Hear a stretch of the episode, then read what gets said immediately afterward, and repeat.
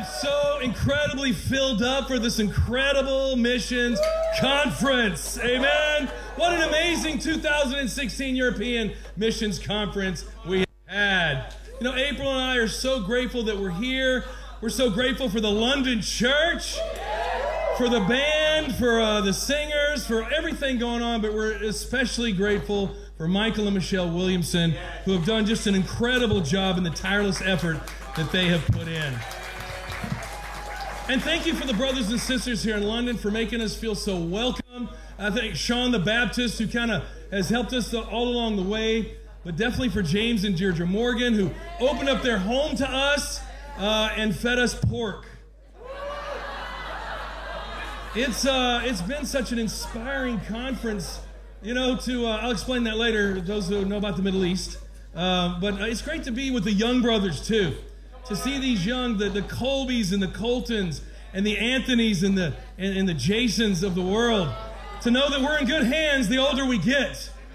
And when I spend time with these guys, I feel so relatable uh, because I feel like I can totally relate to their dads.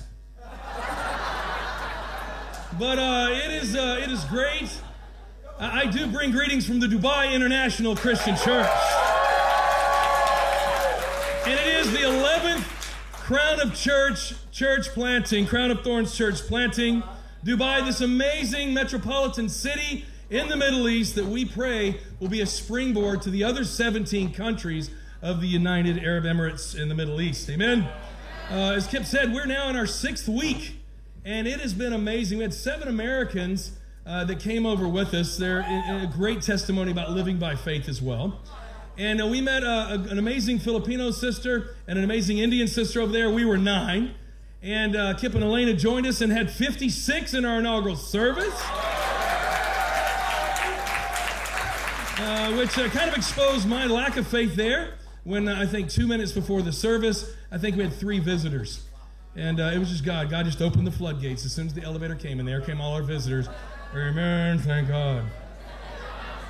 But in a little over a month, we have already added five new disciples and four children. And uh, we actually had remnant people waiting there for us. It was amazing. We had this couple, Praveen and Angel, uh, who were actually rang us up on Facebook Messenger and said, I want to meet with you. I thought, wow, that's great. Where are you at? He says, I'm, I'm literally here in Dubai. You're in Dubai? And uh, ended up coming down. We, we shed some tears. We spent almost till 2 in the morning. And he said, We've been waiting for you. We've been praying for you. We've been getting the good news emails for like three years. We've been talking to people, and it was amazing because Praveen and Angel have been so incredible, and they're now your brother and sister in Christ here in the International Christian Church. We got Gina De La Pena, if you know Gina, it's amazing Filipino sister who, who literally came over and, uh, and literally was living in Sharjah, which is about uh, gosh, two hour drive, and was riding the bus in to, to strengthen the church. And uh, it's been amazing to see Gina. She goes through what we call the Sahara Desert, 40 minutes of walking through the desert. To see what this woman has done will definitely inspire your faith this morning. We have Dea and Anna. We have Jamal. We have Jobert. We have Brian and Eunice. Guys, we have a truly all international church. That's amazing. And we're going to see a few more additions in the coming weeks, including our first few baptisms. And again, we thank God for your love and for your prayers and for your support. We love what you guys have done for us. Turn your Bibles over to Luke chapter 18. Let's get into the scriptures this morning. Let's get our bearings straight for the lesson this morning. Now, the Bible says that faith is being sure of what we hope for and certain of what we do not see. That means if you can see it, it's not faith. Paul says we live by faith, not by sight. He also says the righteous will live by faith. Faith is in the Bible over 440 times. And since uh, we're going to be talking about this topic this morning, and as we have this whole conference, let me just go ahead and throw it out there. How is your faith this morning?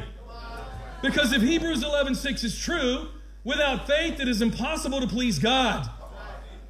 And since we want to please God, we want to talk about faith this morning. And the title of my lesson and this and this whole EMC is living by faith. When people fall away from God, they fall away from God because they've lost their faith. When we fall into, sin, We sin because our faith is weak. When we get aggravated and begin to grumble and complain, we do so because our faith is weak. And when our faith is weak, we move from standing on the promises to sitting on the premises, complaining.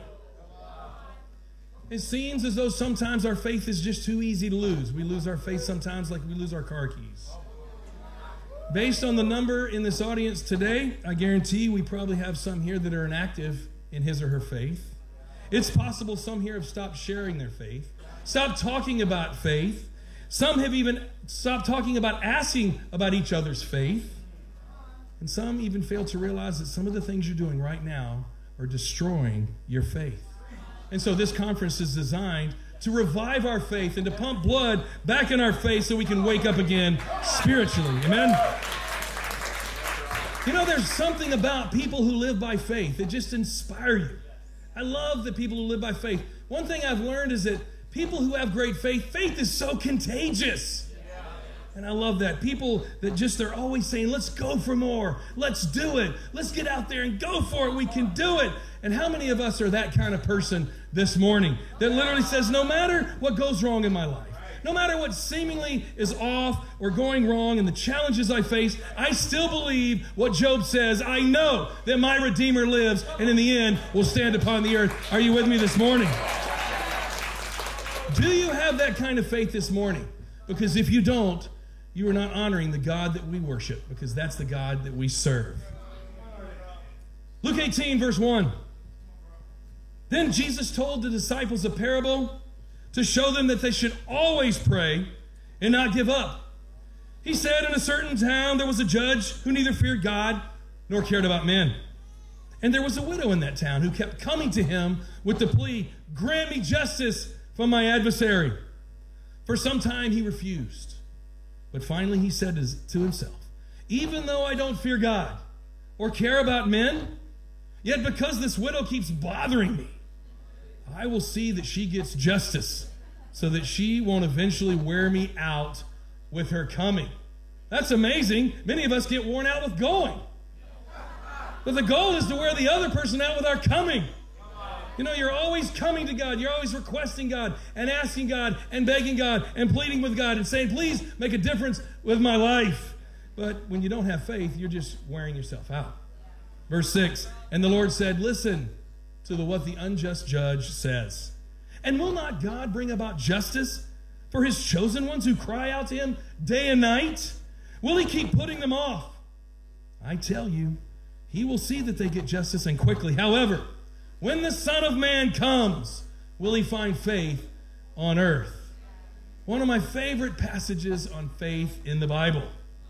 When you're reading the scriptures, you see God commending people who are faithful time and time again. He doesn't commend them for their job title. You don't see him commending them for their salary or for their good looks, for who they know, for how popular they are, or what degree they have. But what you see in the Bible time and time again is God lifting up people who believe in him. Let's turn to Romans chapter 1. I love that Michael has picked uh, Romans as the book, and uh, gosh, it's such a great faith building book. And in Romans 1, verse 8, is such a great passage. Paul says, First, I thank my God through Jesus Christ for all of you, because your faith is being reported all over the world. See, many of us want to be famous, but we don't want to be faithful. We want people to say nice things about us, but we don't want to have the faith to go with it. But faith is what really gets God fired up. I love that people of faith are so contagious, but you know what else I've discovered? Lack of faith is also contagious. And it spreads even through a church. You can be a great speaker, but without faith, you're just a person that takes a lot of time to say nothing. You can have a great intellectual mind, but without faith, you're just someone smart telling us all of our problems. You can have great beauty and you can have great looks, but without faith, you just have a sign around you that says nothing inside. Nothingness. Walking around advertising nothingness because you don't have the faith to go with it. You can be an incredible leader with all the talents to lead, but without faith, you just annoy people like a clanging gong and a clanging cymbal. Your job and my job is to believe. And when you believe, that's when God says your faith will be reported all over the world. In 1 Thessalonians chapter 1, Paul told the Thessalonians, You become a model to all the believers. He says, Your faith in God is being reported everywhere. Isn't that amazing? He says, Your faith in God has become known everywhere. What kind of report is being made about us this very morning about our faith? How many of us would be commended by God for being faithful to Him? If God came in today and started handing out faith awards, would you get one? Do you really have that believing faith that energizes the fellowship and strengthens us? And we have great examples of faith right here in this very room. I think Michael and Michelle Williamson are great examples of faith. I love these guys tremendously. Every time I hear about the London Church of Christ, the church, Christian Church, every time I see it for myself, I think Corey Blackwell and I were just here a few months ago. I see the fruit of their faith. And it's amazing looking at this uh, auditorium how God is doing incredible things because of their faith. They're incredibly faithful people, and I love them dearly. I think of the Turner sisters. Where's Leanne and Sharina? Wow. I love following them. I'm living vicariously through their Facebook. They're always faithful. They're always encouraging. They're always smiling. They're always serving. They're always looking for ways to lift each other up. I love the Turner sisters because of the great faith that they have so dearly. I think Kip and Elena are great examples of faith. I was thinking about that and I thought it's their deep faith that helps them to have deep love and deep belief in other people. That's why I think they are great spiritual friends and great spiritual parents to so many of us because they have great faith. Faith that can be imitated. Kip's friendship to me, and I'll talk about this later in my sermon, is it was just at the right time, as Carlos Mejia says, when I was on my way down. Meant the world to me, and his friendship may have determined where I spend eternity. Now, I love being married to April. I just want to get that out of the way, get that out of the way right now. God knows how much I love Beepo. And, um, and guys, how about that for being your faith being rewarded? Amen? Single brothers? older, mature single brothers. But we've been uh, married over a year and a half now, and we, we may be the, the kingdom's first all generations marriage. That's pretty cool. My, my only regret is that April and I won't grow old together, but otherwise, everything's really good. Wait for it. wow. But April is such a great example of faith. She's a tremendously faithful woman. And God has done incredible things through her life and in her life because of her faith. I believe that, that April is God's modern day Esther.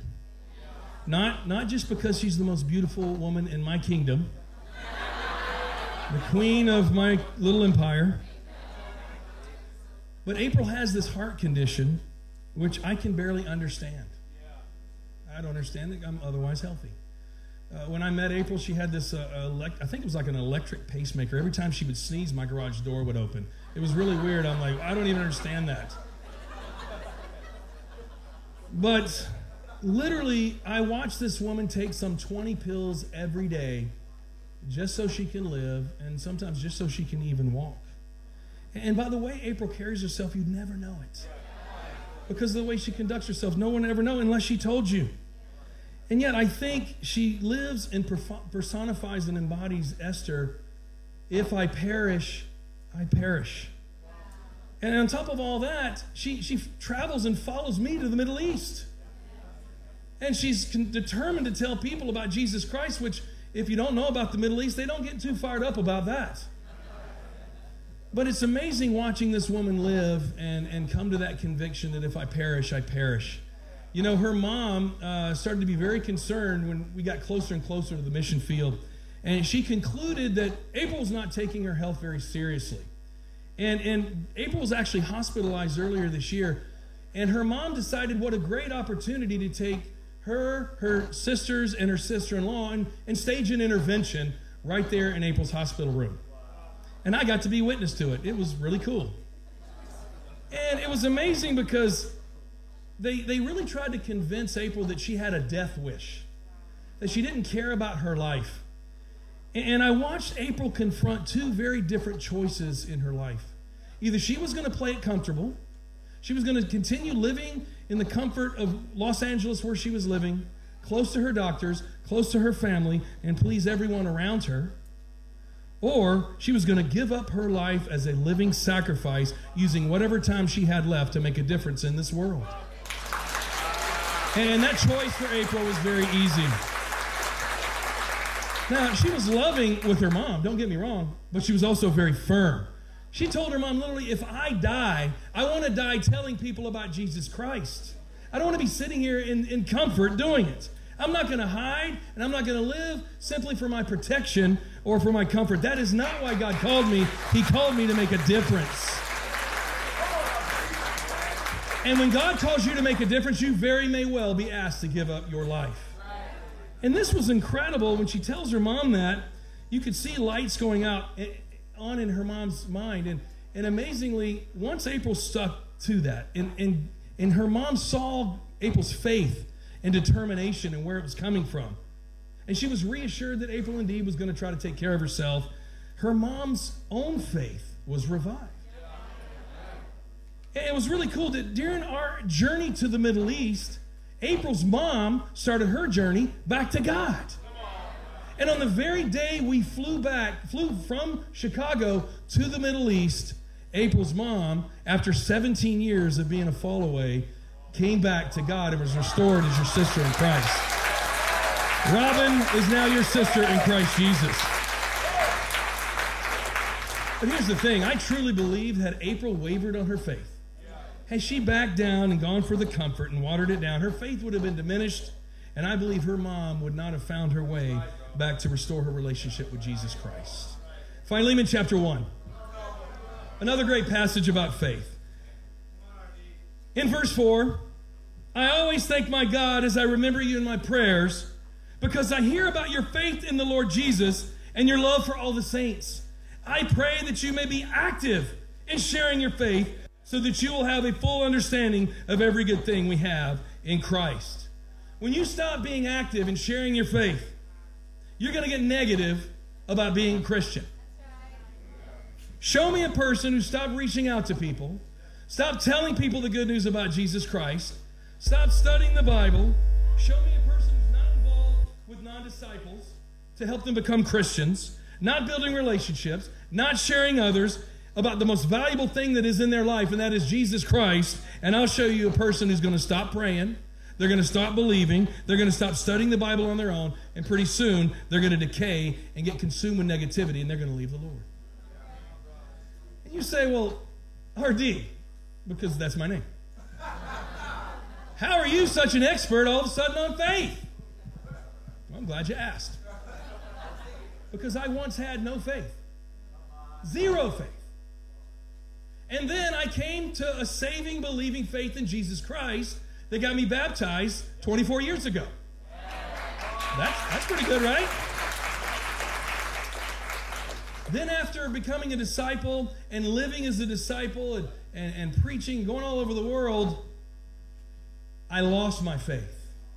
I became so overly confident in who I was, and I missed all the warning signs that I literally lost my faith. I quit pure and simple, I quit. And I hurt more than just me. I hurt many people in God's kingdom. Some are actually in this room today because I just walked out. I stopped reading my Bible every day. I stopped praying every day. I grew increasingly frustrated because I no longer combined what I was reading and what I was praying for with faith. I stopped believing that God was going to answer my prayers and I stopped reading the Bible as if I were going to be able to obey it. And you know what Jeremiah 17 says about that? Cursed is the one who trusts in man, who depends on his flesh for his strength, and whose heart turns away from the Lord. That's really what it's all about. You know what? When you don't have faith, you're just relying on yourself. You got to make it happen. You got to make it all, get it all done. And anytime you don't go, God, don't, don't go, God, I know it's your job. I don't know how you're going to do it, but I know you're going to do it. I know you're going to take care of me. And I know my job is just believing. You don't have faith. I like John chapter 6. These Greek men come up to Jesus and they ask a very good question. They say, What, what must we do to do the work that God requires? Wouldn't you say that's a pretty good question? If you could ask Jesus a question, Hey, what do I got to do? To do the, the work that God requires. Jesus said, The work of God is this to believe in the one in whom he has sent. That's my job. That's your job. To believe in God. That's the work we're called to do. So, is believing in God your top priority in your life? Just believing in God. Let's look over James chapter 2. I only have three points this morning. And one of them, believe it or not, is having a title or a position protects your faith. That is not one of my points. I learned that the hard way. Point number one deeds revive your faith. You know, Martin Luther, founder of the Lutheran Church, he cut the book of James out of his Bible because he believed that faith was what saved you and that he did not believe in deeds. He literally thought that deeds put a burden on the Christian. Today, many people call a church who asks their people to do something a deeds oriented church, right? And sometimes we can listen to that and we can think, wait a minute, you think you're saved by works. They put pressure on you, they expect too much from Maybe it's not the right church for you because I feel pressure. You know what? You're going to feel pressure living in this life. It don't matter if you're in church or not. You're going to feel pressure. That's just the way life is. The question is, is what are you going to feel pressure for? You know, I, I feel pressure, and, I look at this as deeds make you feel pressure because you're doing something. You know, think about when you were watching the Olympics. You know, the Olympics, I love the Olympics. And, and you see these guys, you didn't feel the pressure, but the athletes did. You know, the, what's the difference? Because they were, they were playing and competing, and you were watching. And I look at that. People watching never feel pressure. you get those athletes up to the starting line, they're about to run. And do you feel pressure? No. Excitement, maybe. Yeah, maybe some adrenaline stuff, but you don't feel pressure. But the athletes, yes, they feel pressure because they're racing. You know, I think about that. A lot of people just they look at our church and say they put too much pressure on the disciples. That's because they're watching. When you're watching, then you can complain. I think, look, anybody who's got time to analyze how much pressure others feel, they're just around watching. They're not living it. And how can you know and begin to know the pressure that I feel if you're not living the life I'm living? Pressure. Listen, we are not going to win this world by being a bunch of spectators that are not living by faith. You know what? I think there are a lot of pressure in the Bible. I look at pressure in the Bible. You look at Psalm 38, there's the pressure of. David talks about the pressure of sin. Your back starts hurting, your body starts feeling weak, you start feeling nauseous. That's the pressure of sin.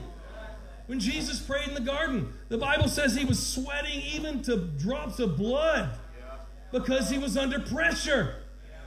There's the pressure of God not giving you what you want and you having to still believe and love him anyway. Pressure. How about when the Israelites were backed up against the Red Sea with the entire Egyptian army coming at them with Pharaoh? They felt pressure. But that produced in them a faith, which then allowed God to come in and open up the sea. Deeds revive your faith. Verse 14, James chapter 2. What good is it, my brothers and sisters, if someone claims to have faith but has no deeds? Can such faith save him? That's a very important question. I don't think that's a little rhetorical question in the Bible. James implies that it is impossible to make it to heaven if our faith doesn't cause us to do anything. I look at that and I wrestle. In other words, if you won't share your faith, if you won't study the Bible, if you won't repent of your sins, sometimes that little faith that you have is not going to get you to heaven because you can't believe in God much when you don't preach and you don't pray and you don't produce. I didn't ask that question right there. Now we're coming in to the colder months here in London. We don't have cold months in Dubai. That's why I can still wear my summer clothes. And if you're wondering, I have a suitable helper over there who picked out my suit this morning. This is salmon, not pink. But sometimes you get into that winter slump. You know, you just want to be lazy and lethargic and lay on the couch and have some hot chocolate. You get in that winter slump. You cool down, you sit there. But while we're relaxing our bodies, are we also relaxing our faith to God, our faithfulness to Him? Can such faith save Him?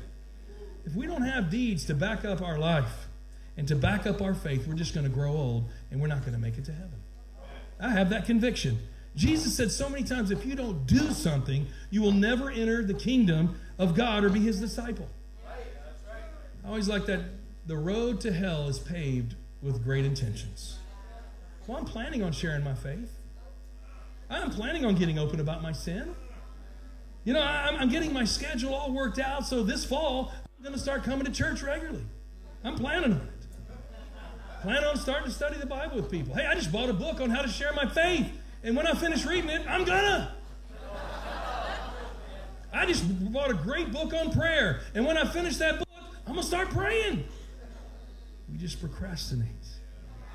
When was the last time you went to one of the church leaders and you offered to help? Is there anything I can do to help? Can I stay late? Can I clean up after chairs? I love that meme that says, called to the ministry. You can't even stay and help out with the chairs. When's the last time you said, Let me help out with the church roster? Let me help out with the children's ministry. Let me stay after service to help clean up. Do you need me in a study? I'm free. Do you need a new usher? Do you need a song leader? I'm here to help. Because you want God to use your talents and your abilities to show that you have deeds to match your faith. We're not going to win the world looking at that chart by just sitting back and playing spectators. You say, well, that's really good for the young guys. No, no. I have reached a stage and an age where I can say, uh uh-uh. uh, i am now 50. And so I don't want to see any young guys saying you can't keep up. I was feeling pretty good about myself until Kip and Elena came to the came to Dubai, and I ch- chased him around Dubai for five days He's oh, 10 years older than me. I'm like, wow, this guy has some stamina. I have no intention of wasting my life just because I'm getting old and talking about the good old days. I don't want to do that. Uh-uh. That's not faith. Faith says, I'm going to show you what I'm doing now. There'll be a time later, probably in heaven, we sit around on a cloud and, you know, play some basketball and talk used to do. As my dad used to say, what I used to could. I'm from Georgia. I said, Dad, did, did you ever play basketball? I used to could. And give me a chance, I might could again. Verse 17, in the same way, faith by itself, it if it is not accompanied by action, is dead. Show me a person that's not doing anything like Christ, and I'll show you someone who is dead spiritually. And you don't need a new discipleship partner. You don't need a new address, a new home. You don't need a new church. Oh, as soon as I have a new job. Oh, as soon as I have a spouse. As soon as I have more money, then I'm going to do better spiritually. No, you won't. Jeremiah 12, 5b says it great. If you stumble in the thickets by the Jordan, how will you manage in safe country? There are too many of us who don't realize that you can change your environment. You can change your house. You can change your job. But that change does not change you. And the good news or the bad news is you go with you everywhere you go. And it doesn't matter how many books you've read, how many times you say, Lord, Lord, when it's all said and done, you have to believe in God. And then that belief has to be worked with our actions. Amen? And if you don't, you'll get discouraged in your Christian life because being a disciple calls us to live the life, not just to believe in the life. Amen. Number two, humility revives your faith. Humility revives your faith. Let's go to Matthew 15. I want to share something with you that really stuck out and shocked me when I was reading this passage. It's a passage that you rarely hear preached. Uh, you don't hear it much often. Uh, many have trouble explaining this passage. It's the account we don't even like to read personally or publicly. but yet it's in the Bible and it's such a great story. Why? Because it makes us, it shows us a side of Jesus that makes us feel uncomfortable. Well, let's dig into it. Verse 21. Leaving that place, Jesus withdrew to the region of Tyre and Sidon. A Canaanite woman from that vicinity came to him, crying out, Lord, son of David, have mercy on me. My daughter is suffering terribly from demon possession. Jesus did not answer a word. So his disciples came to him and urged him, Send her away, for she keeps crying out after us. He answered, I was only sent to the lost sheep of Israel. The woman came and knelt before him. Lord, help me, she said. He replied, It is not right to take the children's bread and toss it to their dogs. Yes, Lord, she said. But even the dogs eat the crumbs that fall from their master's table. Then Jesus answered, Woman, you have great faith. Your request is granted, and that her daughter was healed at that very hour. Isn't that a great passage? Try doing a Bible talk on that. You'll thin out the crowd on that one. It's an incredible story. One, we see Jesus acting like his disciples would act. He gives them a living parable right there. Let me show you how you would treat this woman. But, but let's break down the story. She knows who she is, she knows who he is. And I like the way that she's persistent. I mean, she's quite brave if you think about it. She's brave. She, she approaches a rabbi from a region that's historically hostile towards her people, falls at his knees. I mean, she falls at his knees in, in really an utter sincerity. I mean, she doesn't come up and say, Dude, heal my daughter. She literally calls him Lord three times. Interesting, the only time that someone calls Jesus Lord in the Gospel of Mark. Calls him Lord three times. She doesn't just strut up and say, Here, my daughter. In that case, we could understand, but she doesn't do that. So, what are we to make of this? Instead, she says, Lord, have mercy on my daughter. My daughter is suffering. Help me. And it says that Jesus did not answer a word. What's going on here? Jesus is testing her humility. He's testing whether she's going to get down and get it all out, and nothing there. She kneels before him and says, Lord, help me, Lord. Jesus comes back. He says, Hey, it's not right. Take the, the children's bread and toss it to their dogs. Jesus is seemingly, maybe he's prejudiced, maybe he's being rude, but he, again, he's testing his, her heart. She already had the faith to ask him. Jesus wanted to see if she had the right humility to make such a request. Children are the Jews, the dogs are the Gentiles. The bread is the salvation that Jesus was bringing. Dogs were unclean in Judaism. And like Gentiles, they weren't even permitted inside Jewish homes. And, and so these Jewish people had these little pet names for people who weren't like them. One of them, dog. You're a dog. That's pretty challenging, right? I don't think this was any easier for Jesus than it was for this woman. Because again, he's testing her heart, he's testing her humility. She said, Yes, Lord, but even the dogs eat the crumbs that fall from their master's table. The Bible says, Then, then the Lord request, honored her request. Lord, all I'm asking for here is a crumb in light of all that leftover bread after feeding the 5,000, I just want a crumb. Just give me a crumb. She was willing to do anything to save her daughter. Any of those who had children who were sick, parents out there know exactly what I'm talking about. I am even willing to be called a dog as long as I can receive God's blessing for my child. Now, here's the turning point, and here's the lesson. What's happening here? she's getting down to the depth of humility that's rock bottom. There's not a shred of pride left in this woman. She's got it all out. And that is when Jesus said, Woman, you have great faith. You have great faith. Your request is granted. Not you have great humility. Not that you have great boldness. Not even that you have a great heart. But you have great faith. Isn't that what we strive for? Isn't that what we're trying to do? Is to have great faith? A lot of times we just walk around, I, I'm not sure I believe in Jesus. I'm not sure I really believe in the Bible. I don't have faith that's strong enough in God. I just need more faith. You know, I just need to have more belief that God can change me. I just have to believe that God can help me overcome this sin, that God can change others, that faith that God can get me out of here. More faith that God can really work in my situation. I need to have more faith that I can overcome the sin that keeps tripping me up. I just need to have more faith in the church. I just need to have more faith in God and, and more faith in men and more faith in this rule and that rule, more faith in this, more faith in that. You know what you may need? You may need more humility. Maybe if we had more humility, we would have greater faith.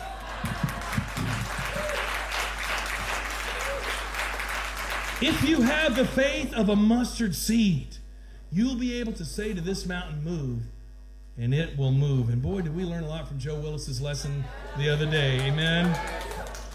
It was amazing after Joe's message on that. I think Anthony and I went over and started signing up for restoration studies. But do you want faith that can move mountains, that can climb mountains, and that can wither poor, innocent, defenseless fig trees? Jesus said, All you need is the faith of a mustard seed. You're like, It's pretty small. I'm sure my faith is more than bigger than that, because we're prideful. See, the problem with little faith sometimes is a little humility.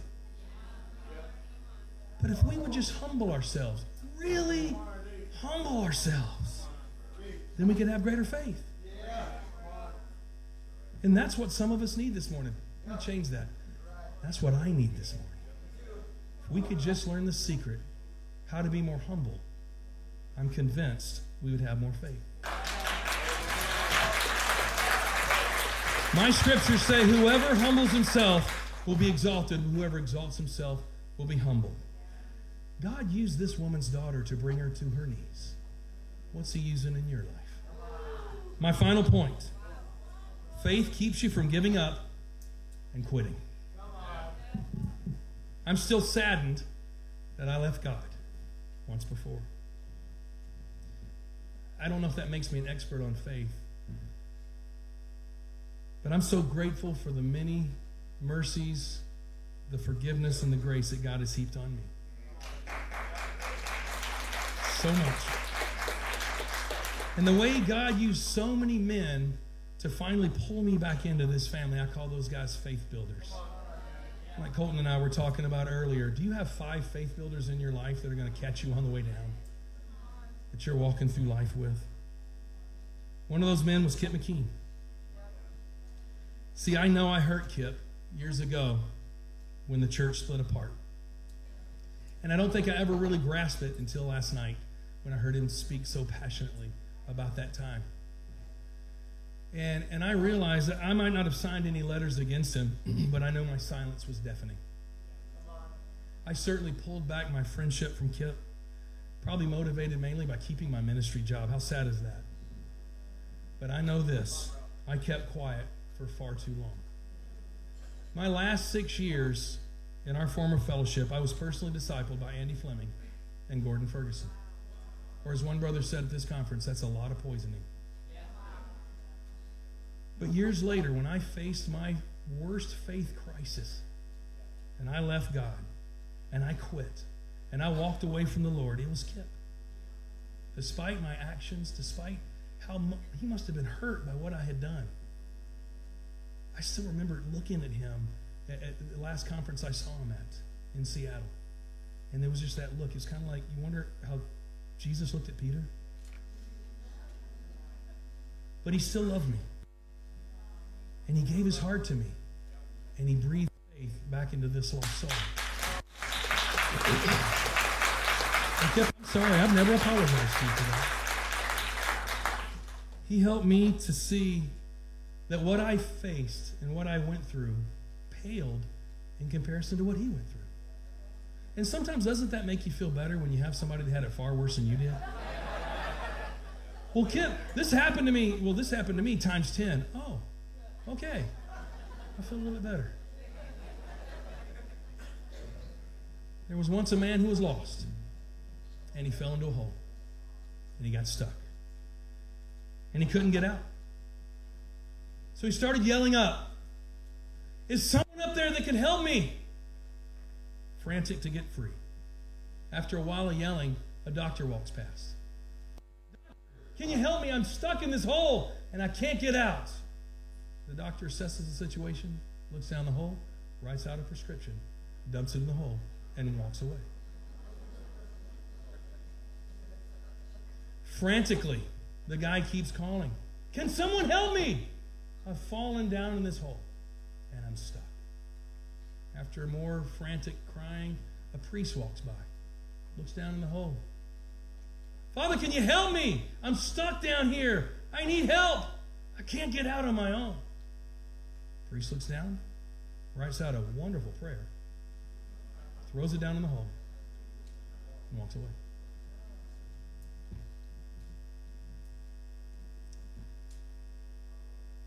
Then a friend walks by. He's exhausted from yelling. He's shouting. He's about ready to give up. Oh, my friend, it's you. Please help me. I've fallen. I can't find my way out of here. friend said, Absolutely. Then he jumped down the hole with him. And friend's like, You dummy. What are you doing? Now we're both down here in this hole together. We're stuck. But that friend in my life was named Kip McKean. And he said, RD, I've been in this hole before, but I know the way out. And I'm going to help you. I may get hit. I may get knocked down. I may feel pain. I may feel fatigue. But I will never again quit. I may sin. I may fail. I may disappoint myself and others. But I'll keep righteousness as my goal. And I will never quit. I will seek the lost as long as there's breath in my body. I may be rejected. I may be hurt. My heart may be broken, but I will never quit.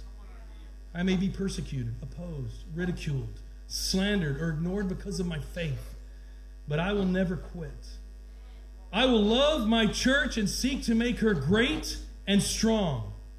Difficulties may come, Satan may win some victories, but I will never quit. I will love my brothers and sisters. They will not always meet my expectations. They may need my forgiveness, and I'm going to need theirs. We may have to work long and hard to keep our relationships great, but I will never quit. Life may surprise me with illness, with death, with injury, with depression. I may reel and I may stagger, but I will never quit. My arms may weaken, my legs may ache and burn when I run, my eyes may grow dim, but I will never quit. I am a disciple of Jesus Christ, and I will be a disciple of Jesus Christ as long as I have left. I will fight the good fight of faith until I have nothing left. I will run until I have finished the race. I will never quit. The lion may roar, the enemies may shout, the world may shake, the storms may come, the floods may rise, but I will never quit. Brothers and sisters, I have a challenge for you because you really can't have a decent sermon without a challenge. What type of faith are you going to have when you walk out that door this morning? Will you have a wavering faith? Romans 4:16, a faith that doubts and questions all the time. How about a forgetful faith? A James 1:23 faith that looks in the mirror and walks away and forget what she looks like. How about a weary faith? Galatians 6:9.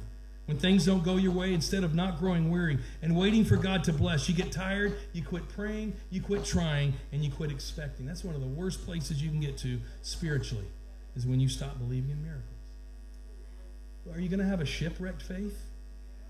You shipwreck your faith by doubting God. You doubt His Word. You start questioning everything around you, doubting everything, and falling for anything. Well, you have a disobedient faith? Romans 1 5 to call people to the obedience that comes from faith. Just simply someone who's disobedient to what God says, uh, having too much faith in ourselves and not enough faith in God. A disobedient faith And the more disobedient we are, the more self reliant we get, and the further we drift from God. Will you have a dead faith? Like we just read here. Our faith needs to be active, it needs to be alive, it needs to be put into practice. That's great faith. Active faith doesn't get down, it doesn't quit when things don't go right. It keeps you growing, it keeps you believing, and it keeps making you stronger. Or finally, will you have a saving faith, a faith that can save your soul, a faith that doesn't quit? Genesis 5:24 and we'll end there. It got really quiet in here. That usually only means one or two things. but I want to end with Genesis 5:24 because it, it's one of the most inspiring verses in the scriptures for me. Everybody there? Enoch walked faithfully with God. Then he was no more because God took him away. 14 words. Small words. That's it. Enoch walked with God faithfully. And then God took him away. Living by faith. Today, that really is our challenge. That every single day of our lives, we walk faithfully with our God. And then we soar into heaven. You know, one day we, we won't need faith. We sing that song, Lord, haste the day when our faith shall be sight. One day we'll be, we'll be with God. We won't need faith, but right now we need faith. But this is what I want said about me when I'm finished this race. RD walked with God faithfully. And then one day, God took him home. I can just see God you, walking with God, and God just saying, You know, RD, we've been walking together a long time in this life. And, and now we're, we're pretty far from your home. We're, we're actually closer to mine. Why don't you just come and stay in my home forever?